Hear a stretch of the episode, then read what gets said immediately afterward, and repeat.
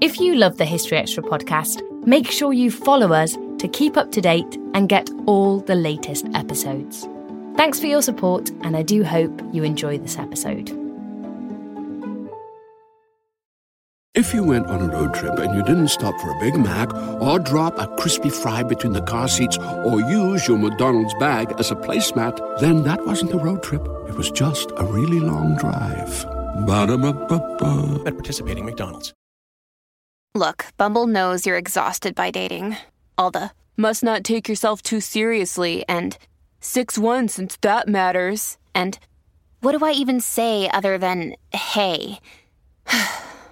well, that's why they're introducing an all new Bumble with exciting features to make compatibility easier, starting the chat better, and dating safer. They've changed, so you don't have to. Download the new Bumble now. When you need mealtime inspiration, it's worth shopping Kroger, where you'll find over 30,000 mouthwatering choices that excite your inner foodie. And no matter what tasty choice you make, you'll enjoy our everyday low prices, plus extra ways to save, like digital coupons worth over $600 each week. You can also save up to $1 off per gallon at the pump with fuel points. More savings and more inspiring flavors make shopping Kroger worth it every time. Kroger, fresh for everyone. Fuel restrictions apply. Hey, it's Ryan Reynolds, and I'm here with Keith, co star of my upcoming film, If, only in theaters, May 17th. Do you want to tell people the big news? All right, I'll do. Sign up now and you'll get unlimited for $15 a month in six months of Paramount Plus Essential Plan on us. Mintmobile.com slash switch. Upfront payment of $45 equivalent to $15 per month. Unlimited over 40 gigabytes per month. Face lower speeds. Videos at 480p. Active Mint customers by 531.24 get six months of Paramount Plus Essential Plan. Auto renews after six months. Offer ends May 31st, 2024. Separate Paramount Plus registration required. Terms and conditions apply if rated PG.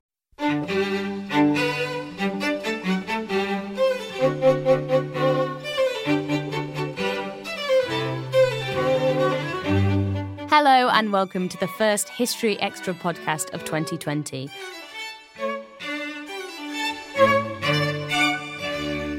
I'm Ellie Cawthorne, section editor at BBC History Magazine.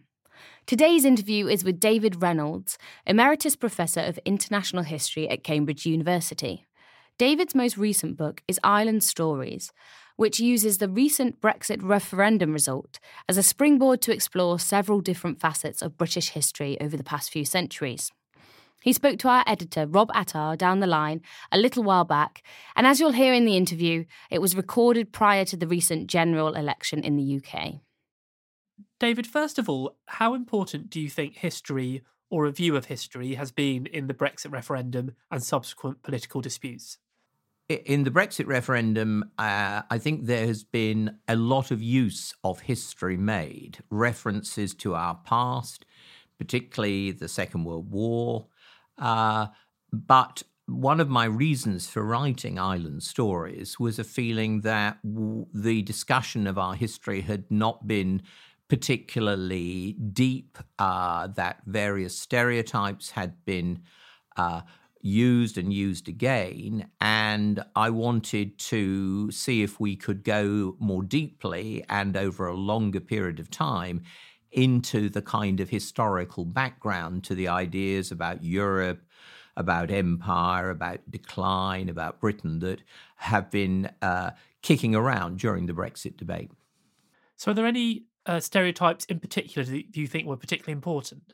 Well, I think there was a lot of um, use made of the idea that somehow the European Union was similar to other uh, projects to bring the whole continent together by force. Uh, it was even parallels with the Third Reich were suggested, parallels with the Soviet bloc in uh, in Eastern Europe, uh, and in particular, a lot of reference to our finest hour in 1940, that Churchillian phrase about 1940 that Churchill used at the time as a prediction that people would say, however long the British Empire lasted, this was their finest hour. Um, and it seemed to me that we have perhaps got our Second World War a little bit distorted in focus by just looking at those few months in 1940. And more generally, I think we have in this country uh, paid unusual attention to both world wars compared to the way they are now remembered across much of continental Europe and indeed amongst the other major belligerents. So, why do you think Britain does have this, what you sort of describe as an over focus on the Second World War? Well, it was a moment when we came closest to disaster in uh, at any time in our recent history. In May 1940, the French army had been rolled over in a matter of weeks. Uh, at the end of May, there is a fear, or the, the calculation is that we'll be lucky to get 30 to 50,000 troops off the beaches around Dunkirk. In other words, we wouldn't have an army to defend ourselves if, as seemed likely, Hitler then moved on to try and invade Britain. And so there was something precarious about our situation in a way that was sort of almost existentially different from anything that had happened before in recent memory or in, um, you know, in, in many centuries of, of, of history. And the sense of Britain standing alone, the idea that uh, Europe had gone under, continental Europe had gone under, we were fighting the forces of uh, uh, Nazism alone. The Americans were neutral. The Soviets were, if anything, uh, uh, in tacit uh, an effective alliance with, with Hitler at this stage. That was hugely important. And then, of course, Churchill's memoirs picked that up. That theme, volume two of his memoirs, is called Their Finest Hour. And as time has gone on, the image of Churchill ha- in 1940 has become absolutely central to our view of the war, even though in 1940 we were not alone as an island. It was an island that was part of an empire. Uh, it's often forgotten that, for example, there are two Canadian divisions defending the North Downs at the end of 1940. Uh, we're dependent on supplies from across the empire to keep the island nation going. When we take the offensive in North Africa, a significant part of that British army is Canadian, uh, New Zealanders, Australians, South Africans, and of course Indian troops. Uh, one of the biggest volunteer armies in history is the Indian Army, the Second World War. So we have kind of written the empire out of our script in this view of Britain alone in 1940. And we've tended to take 1940 as the major part of the story of the Second World War. We don't pay uh, in the, the kind of familiar narratives about the war. We don't pay much attention to the Russian contribution, the Soviet contribution, which is vital in the defeat of Hitler's land army, or to the American contribution. Uh, in other words, we we ended up on the winning side in 1945 thanks to our empire and our allies, as well as our own exertions. And that's a, a story which is more complex and more nuanced than this sense of Britain, the island nation, standing alone. And do you feel that Britain has always had a slightly uneasy relationship with Europe? Yeah, we are an island. It, it that fundamentally matters. Um, it's mattered for much of our history because, on the one hand, in an era of sea power, and that's important, in an era of sea power, the island gave us a degree of protection against forces that were fighting it out on the continent. We had 21 miles of uh, maritime border on our southern side with the continent. And that gave a degree of protection, whether it's against Philip II and the Armada, whether it's against Napoleon at the beginning of the 19th century, or against Hitler in, in 1940. And also because we have to be a seafaring nation, uh, importing so much of our food, we also use that island base as a way of, as a springboard for building a, a, commercial empire across the seas and then increasingly taking control of countries where we had a particular commercial interest, such as India. And so building up this empire, which was quite extraordinary for a country, an island country of, our, of, of this size. So the island, the fact of the island has mattered historically. But of course, the Second World War is a turning point strategically and geopolitically because it's at that point that what Shakespeare called the moat defensive, the English Channel, can now be bridged, can be vaulted over because of the development of air power. And so at the moment, like 1940, where uh, the island, the sense of Britain as an island alone, becomes very central to national identity, the island position becomes much less important to our security because of the era of air power, then missiles, and of course we're now in an era of cyber warfare where you know you don't need planes or or or, or ships to disrupt in fundamental ways the the integrity of, of another country. So we've got this strange situation, I think, where um, our notion of identity is very much tied to being an island, whereas our security is not any longer. And do you see, looking back at Britain's history, that Britain's EU membership has been an aberration, or was it a natural continuation of previous forces? I think it reflects a recognition in this country that although uh, over many centuries we have benefited from our island position, we could not afford to let the balance of power on the continent of Europe shift too much into the hands of any one country. In other words, there had to remain some kind of balance. We had to fight, or we, ha- we were going to be threatened if a, a potentially hostile power controlled Western Europe and, in particular, controlled the coast on the other side of the Channel and the, the North Sea. And that's why Belgium, country of Belgium, has mattered a lot. The the importance of ensuring Belgian neutrality, which was, of course, the trigger in 1914 for going to war. Um, so uh, that sense of the continent mattering, even to an island uh, kingdom, was was part of our history. When we think about the um, European uh, economic community, as it then was, which was created in 1958, um, the British attitude to that initially is very much rooted in the experience of the Second World War. In other words, we won that war, we were on the winning side. The countries of the six, as they then were, that formed the European community, signed the Treaty of Rome, were essentially losers in that war they'd been defeated, or if they'd been initially victorious, like Germany and Italy, they'd ended up um, completely ruined by the conflict. They looked for ways of moving on from the era of the t- two world wars, whereas we felt that this had established and strengthened our, our sense of sovereignty, independence, and global role. And so we were slow to take seriously the movement for European integration which developed on the continent as a peace project after the Second World War, particularly between France and Germany.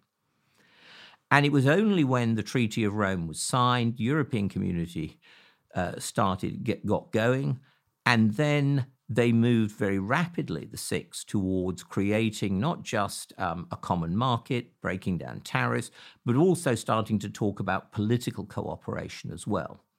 And it was at that point that British governments uh, suddenly took this this what was going on seriously, and they did it within that tradition of saying we can't allow uh, a power to dominate the continent or Western Europe, which is not um, sympathetic to our interests. And the critical point was not an economic one; it was a, if you like, geopolitical one. The discussion in Harold Macmillan's cabinet in 1960-61 was really about what's going to happen to our special relationship with America, which was one of the products of the Second World War, if the Six really gets up and running and looks like a serious actor on the European and indeed world stage? Won't the Americans start talking to them rather than to us? So the push was uh, to get us applying for, for membership of the European community was really the feeling that we had to be in on this continental grouping that had suddenly taken off in a way that we hadn't expected. The first referendum on European membership, clearly there was a majority in the country in support of it. But then in the last one, it was the other way around. What do you think has changed in those decades that has made British people more hostile towards European Union? Well, it's a complicated situation, and I think it's partly to do with, if you like, yes, a change of, of attitude in in parts of the country in public opinion. It's also to do with the the way that the the two referenda were handled. Um, in terms of attitudes, um, the the party that was more suspicious of, uh, the European community at the beginning, um, and by beginning I mean not, not so much the 1960s but the 1970s, because we didn't join until 1973, was the Labour Party. Um, the Labour Party was more antagonistic to the European project as a ca- capitalist club. Um, Tories were more broadly supportive of of um, uh, Macmillan's application, Edward Heath finally uh, getting the country into the European Union. And it was the Labour Party, Harold Wilson, the, the uh, Prime Minister, the uh, uh, Labour Prime Minister in the 1970s, uh, who felt that a referendum was a way to deal with the problems he had with the Labour left. what's happened since then is an increasing antipathy towards the European community and then as it became the European Union from the conservative right. Not just a small group of people who had been against the whole project from the beginning. Somebody like John Redwood, for example, who I believe um, cast his first vote in any election in the European referendum of 1975 as a no voter, as getting out, uh, in favour of getting out, and that's been his position ever since. Um, but it's also been um, a growing feeling amongst uh, a part of the Conservative Party, the so called Eurosceptics, particularly since German reunification, since the fall of the Berlin Wall and German reunification, so 30 years ago, really, um, the the sense that ah suddenly Germany was being not only united the two parts of Germany West Germany East Germany but that Germany was again going to become a force on the continent.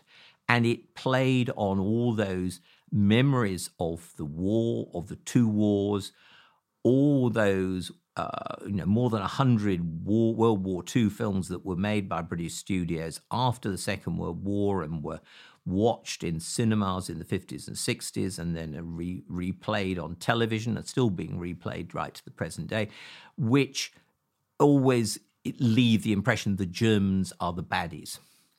Plus the fact that as part of bringing uh, an, an, agreement between France and Germany uh, over German unification, the Germans agreed to the French demand for uh, a common currency, the euro, so that there wouldn't be, Germany's Deutschmark would not dominate the whole continent. And so that was a way of of bringing um, German unification uh, together. It was deeply opposed by Margaret Thatcher, and it was opposed uh, by many more Euro, uh, Tory Eurosceptics, particularly when it was institutionalized in the Maastricht Treaty uh, in 1991. And so you've had then, I think, a, a growth of Euroscepticism, but it would not have had uh, political potency, but for the fact that David Cameron decided that the way to deal with the Eurosceptics on the right of his party and the growing uh, uh, uh, uh, appeal of UKIP, um, uh, the UK Independence Party, was to have a referendum and try and kill the issue dead in the way that he thought he'd just done with the question of Scottish um, nationalism, Scottish independence in the Scottish referendum in, in 2014. And that, because of a whole series of miscalculations on Cameron's side and the shrewdness of the opposition, the the slogan Leave, for example, which is beautifully simple, but in fact tells you nothing about what you're going to do as a policy. Um, the, the, the success of that Leave campaign was part of the reason why uh, Euroscepticism tipped over into a vote for getting out of the European Union. Except that, of course, nobody had got a contingency plan for what you do if you leave. And that's, we spent the last three and a half years arguing about that ever since in a way which has paralyzed our politics and I fear made us, in many ways, a, a joke to much of the world. Still to come on the History Extra podcast. What I think has been truly staggering for people all over the world is just this feeling British can't get on with it. What are they doing?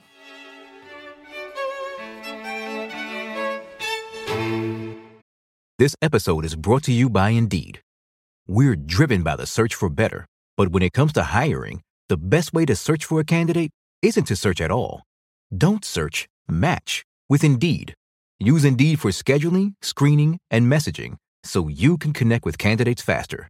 And listeners of this show will get a $75 sponsored job credit to get your jobs more visibility at Indeed.com slash History Extra.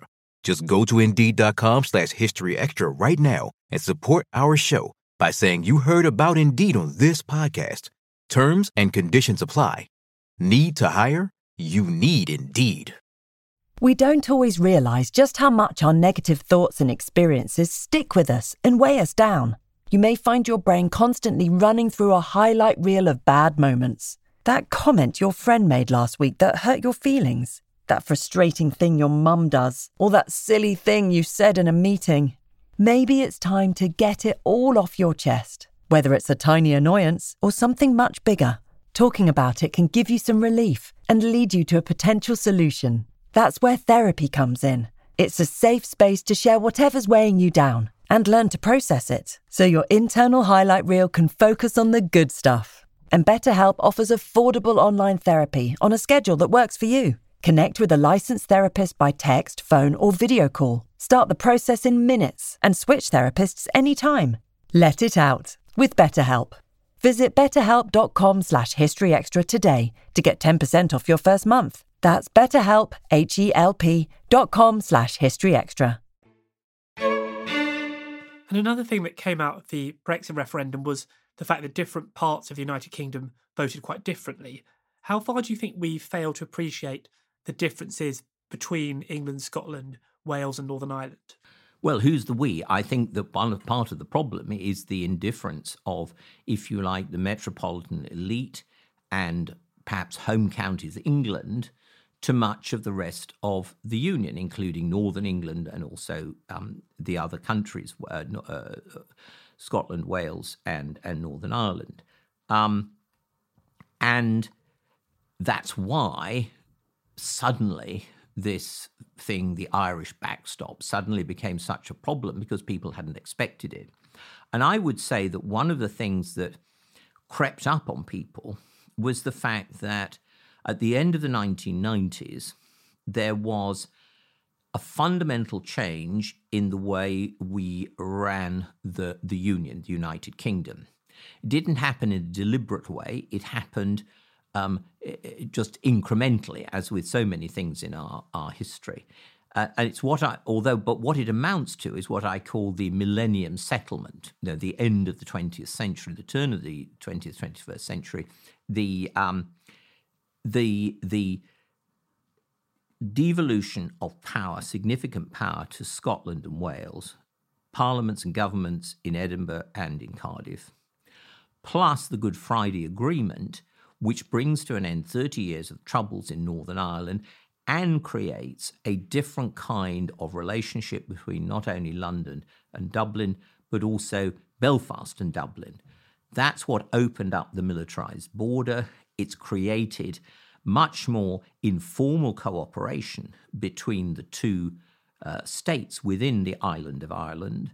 uh, a common electricity market, uh, bodies for running waterways and health and things like that. This is a, a big change. Those, those, those developments were a big change at the end of the 90s Scotland, Wales, Northern Ireland. And politics in London didn't really take any account of it.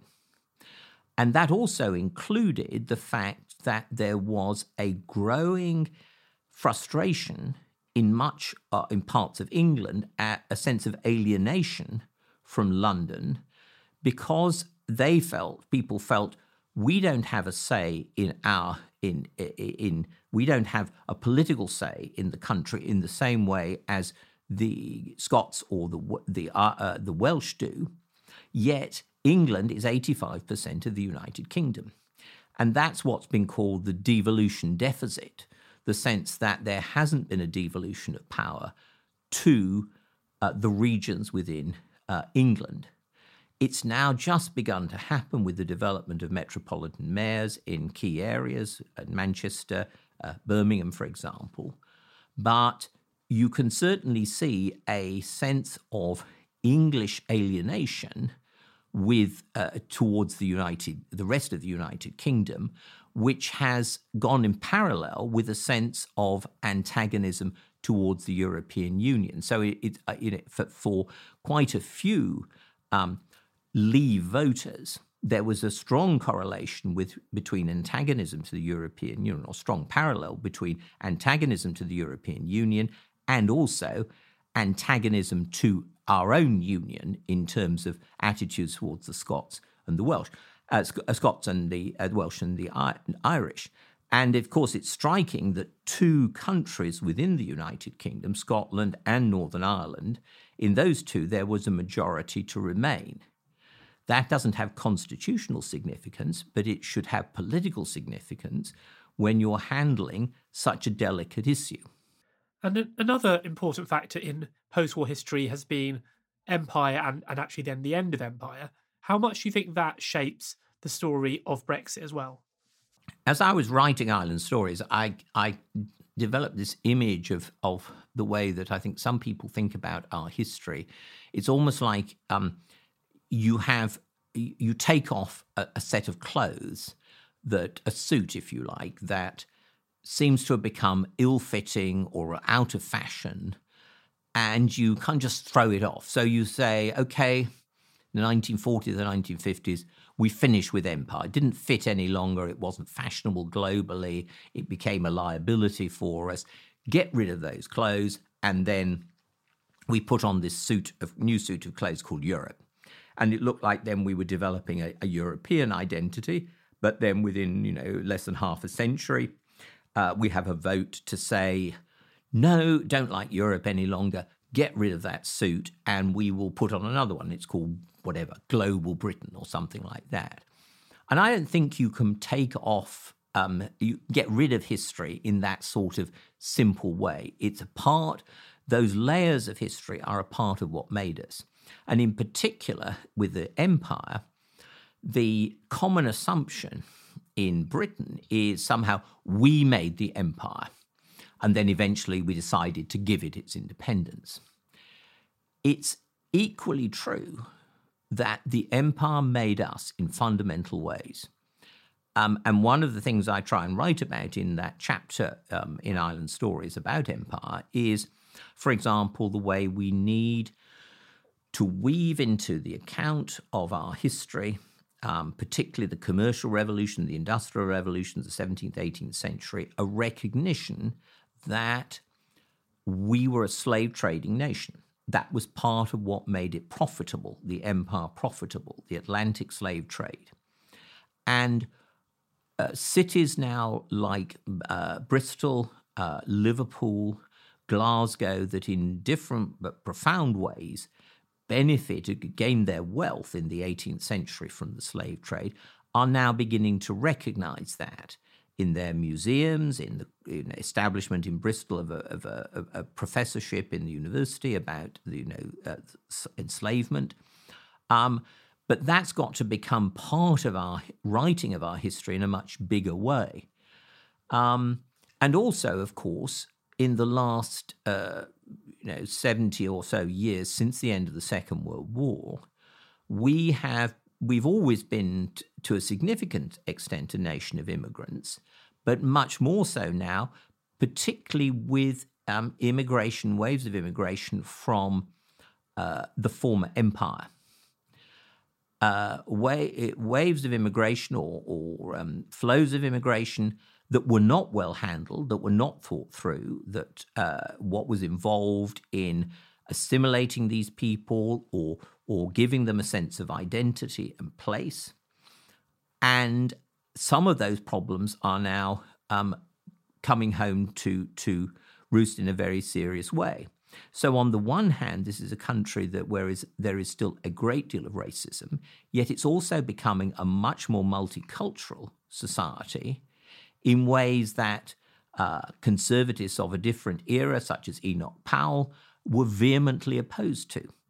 But that's part of the nature of Britain now, and we need to understand the way that's rooted in empire to begin to handle those kind of questions more responsibly.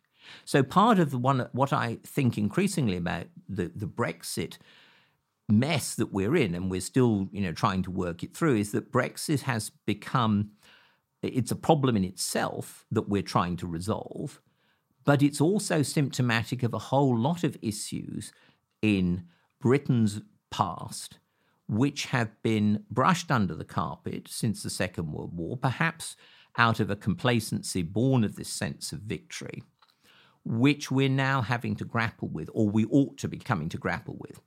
Whether we will or not, I don't know. I can't say the conduct of the current election campaign really encourages me to feel that there's going to be a serious uh, a, a way of addressing these kind of issues, as opposed to just trading slogans or promises, um, you know, about future bonanzas once one party or another is elected.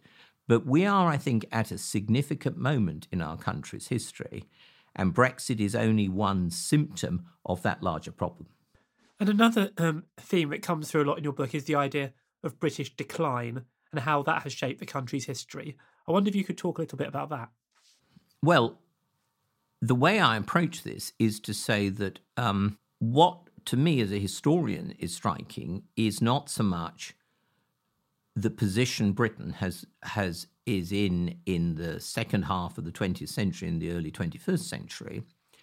The surprising thing is the position it achieved in the 17th, 18th, and 19th centuries, particularly the 18th and 19th centuries. In other words, what needs to be explained historically is not so much decline, if that's the word you're going to use, but rise. We got to a position through some the advantages of being an island trading seafaring nation and also through being at the vanguard of the industrial revolution which you would not have expected a country of this size to have achieved. We're totally different from continental empires, continent sized empires such as the Russian Empire and the American Empire, which really is um, an empire of its own within the North, within North America, controlling vast amount of natural resources, large populations, and so on. In the 18th and 19th century, we punched way above our weight.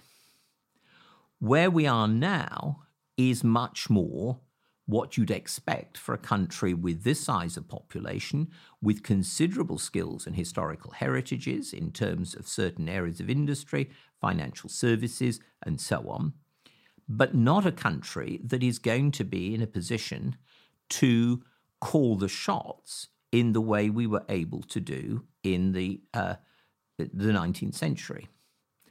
And so this obsession with making Britain great again seems to me to be um, unrealistic and unhelpful um, when we're trying to come to terms with what makes sense for a country in the 21st century and a country which, as I said earlier, has got a number of serious, historically rooted problems that it ought to be addressing without worrying about whether it is where what exactly is its status within the world as a whole. And how do you think historians of the future will look back on this period of British history? Well, uh, of course, it, it, will be in the future, and it's hard to judge that. Um, I do think there will be puzzlement at the way that the question of uh, leaving the European Union has been handled. In other words, you might uh, debate the merits of uh, leave as against remain, but when there was a uh, a clear vote, at least uh, in in arithmetical terms, uh, a four percent majority for one side or another, I think much of the world thought, okay, maybe I agree with this or I don't agree with what Britain's doing, but they'll get on with it. What I think has been truly staggering for people all over the world is just this feeling British can't get on with it. What are they doing? And of course, the whole thing, because of the English language, has been played out on world media. Anybody who wants can tune in and watch the, you know, the Punch and Judy shows at the House of Commons or whatever, adding to this sense of puzzlement at a country that really seems to have lost its way. So I suspect that historians will be fascinated by that. I would think, partly because of, you know, that's my approach in this book, that they will also be asking whether this connects up with deeper problems in our history. I think it does. But as I also said, I think that, as with most historical crises, the personal element, the elements of contingency and chance matter as well. And the challenge for historians is always bringing together those, those different elements, the deep structural reasons, and also the circumstances, the oddities, the quirks of uh, the moment, uh, which tip things one way or the other. And that's part of the challenge of writing history, getting that structural and contingent elements to come together. And you, you talk about these these deep structural problems that underlay Brexit. I wonder if you could just highlight some of the ones you think were most important and also whether Brexit might offer a solution to them. We were never comfortable within the European Union uh, in the way that it developed. We didn't buy into that European peace project. We joined because we felt we couldn't afford to be outside. But consistently, we positioned ourselves, if you imagine the European community or European Union as a circle, we positioned ourselves as close as possible to the circumference, to the edge. We kept, you know, opting out of um, the uh, the um, the single currency, uh, opting out of the social chapter, uh, opting out of all sorts of wings, and saying, okay, well, we'll we're in, but it's on our terms. And I think for many people who advocated leave, the assumption was that we could move just outside the circle and we would then be outside the European Union and the things that really irritated them in terms of identity, the question of the European Court, um, the uh, you know what Theresa May called that you know getting back to the iconic blue passport. Well, I don't know, it's iconic for perhaps people of her generation uh, but half the population don't know what she's talking about. They don't have any memory of it. But anyway, those status and identity issues, but we could still profit from, um, you know, the close relationship with the single market and all the rest of it. That has been um, proved to be a, a, a grand illusion. We will have to fight like anything for an advantageous trade agreement with the European Union, and we will have to fight uh, for uh, advantageous trade agreements with other countries without the benefit of having 27 other countries within the European Union fighting with us. So I think there's going to be a big problem there. And what it, re- what it relates to is this deeper sense, which I've talked about, of um, a country that has understood its history in insular and singular terms that we have a kind of special situation and that somehow that can be replicated even in the 21st century, even if we don't have the uh, wealth and power that we once had. And that wealth and power was what enabled us to create those very favorable circumstances. That was David Reynolds. Island Stories Britain and Its History in the Age of Brexit is out now, published by William Collins. David also wrote a piece on this subject for the December issue of BBC History magazine, which you can read online now at historyextra.com forward slash island hyphen stories. Today's podcast was produced by Ben Hewitt and Jack Bateman. We'll be back on Monday when Serhii Plokhy will be describing an unusual instance of international cooperation in World War II.